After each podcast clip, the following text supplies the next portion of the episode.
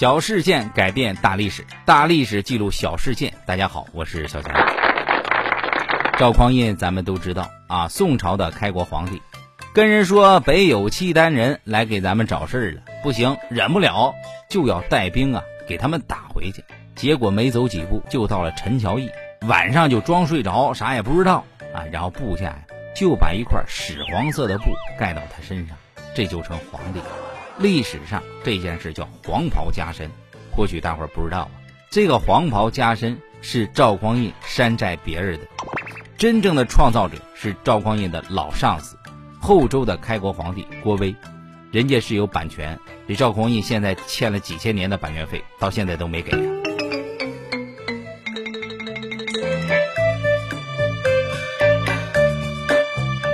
唐朝灭亡以后，宋朝建立之前。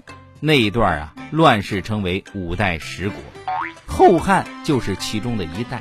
郭威是后汉的宰相，当时后汉的开国皇帝刘知远病死了，他的儿子叫刘承佑啊，这名起的呀非常韩范儿，是吧？当了皇上，这小子一当皇上啊，就有好几个手下造反。郭威呢是相当的忠心耿耿，敢造反打样的。于是啊，郭威就出兵，相继干掉了好几个造反的节度使。用实际行动告诉小皇帝，有哥在，你放心。但是刘承佑不这么想，他琢磨：我这刚继位就有人立了这么一个大功，不行啊，这以后肯定管不住啊。万一以后为了立功再把我干掉怎么办？于是啊，就召集几个手下，那个叫马军的指挥使说：“你去把郭威干掉。”那个镇宁节度使啊，叫李弘毅，去把侍卫军指挥使王殷干掉。啊，那是郭威的嫡系。布置完任务，小皇帝高高兴兴啊，go to bed 睡觉去了。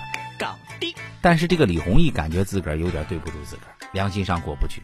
当时这个李弘毅就想，就说：“哎呀，我叫弘毅呀，我得弘扬正义呀，啊，藿香正气，我怎么能干出这种下三滥的事儿呢？不行，我要叛变，我要当叛徒。”于是李弘毅呀，跑过去告诉王英说：“哎，哥们儿，你皇上啊。”让我干掉你跟郭威，你俩呢长点心啊！海燕呐，你可长点心吧！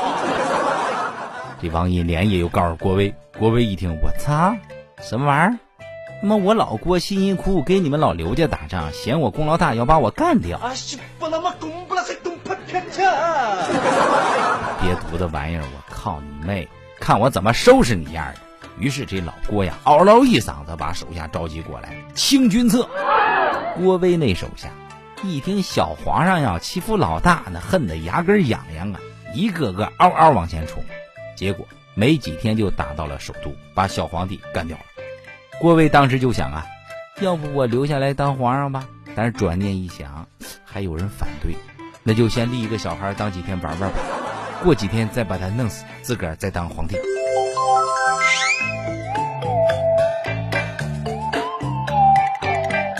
为了创造当皇帝的条件，郭威就在这一年跟别人就说：“北边有契丹给咱找事儿，我要率军讨伐他们。”结果大军到了澶州这个地界，郭威的一帮小弟停着不走了，死倒怕了，啊，嚷嚷着老大你必须得当皇上，你不当皇上兄弟们不服啊！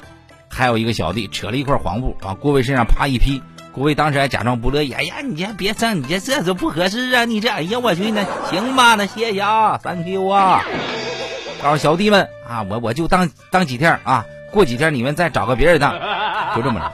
郭威被黄袍加身，成了后周的开国皇帝。赵匡胤呀，就是郭威当时的一个小手下。后来郭威死了以后啊，他的表侄叫柴荣接着当。柴荣死了以后，留了一个小儿子叫柴宗训。这赵匡胤想都没想，就把他老舅的版权给复制下来了啊，当了宋朝的皇帝。于是乎啊，这陈桥兵变，这个黄袍加身，那是赵匡胤 copy 别人的创意。